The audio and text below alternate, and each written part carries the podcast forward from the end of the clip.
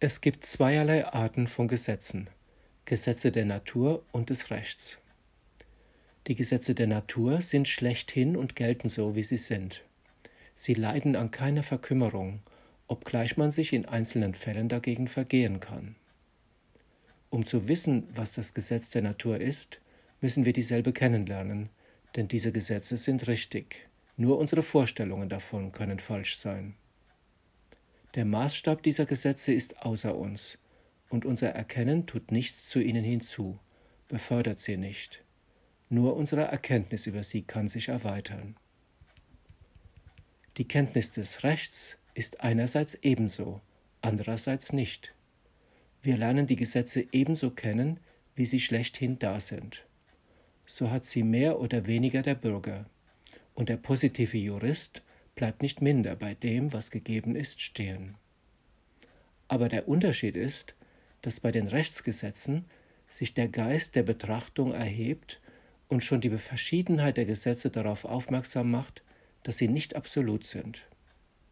Die Rechtsgesetze sind Gesetztes, von Menschen herkommendes.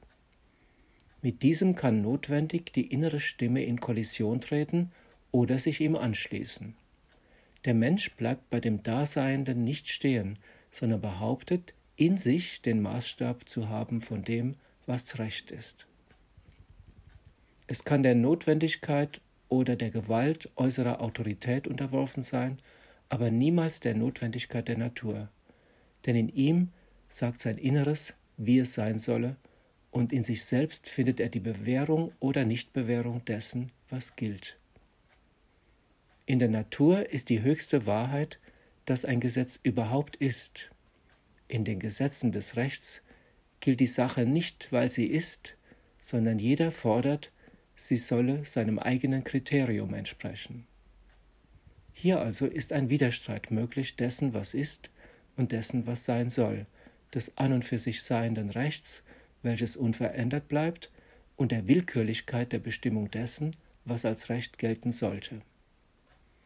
Solche Trennung und solcher Kampf findet sich nur auf dem Boden des Geistes.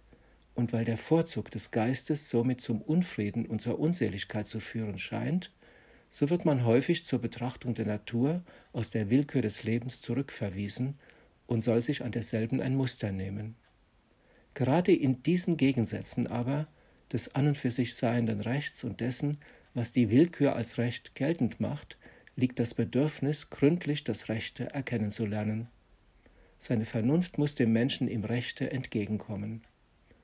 Er muss also die Vernünftigkeit des Rechts betrachten, und dies ist die Sache unserer philosophischen Wissenschaft, im Gegensatz der positiven Jurisprudenz, die es oft nur mit Widersprüchen zu tun hat.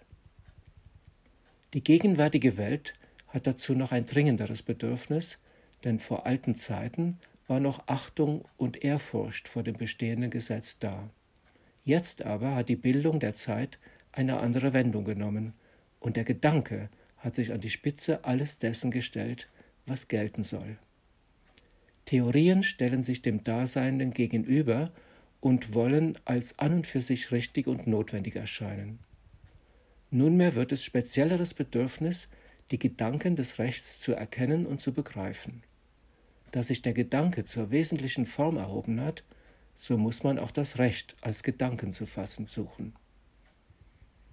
Dies scheint zufälligen Meinungen Tür und Tor zu öffnen, wenn der Gedanke über das Recht kommen soll. Aber der wahrhafte Gedanke ist keine Meinung über die Sache, sondern der Begriff der Sache selbst. Der Begriff der Sache kommt uns nicht von Natur. Jeder Mensch hat Finger, kann Pinsel und Farben haben, Darum aber ist er noch kein Maler. Ebenso ist es mit dem Denken. Der Gedanke des Rechts ist nicht etwa, was jedermann aus erster Hand hat, sondern das richtige Denken ist das Kennen und Erkennen der Sache, und unsere Erkenntnis soll daher wissenschaftlich sein.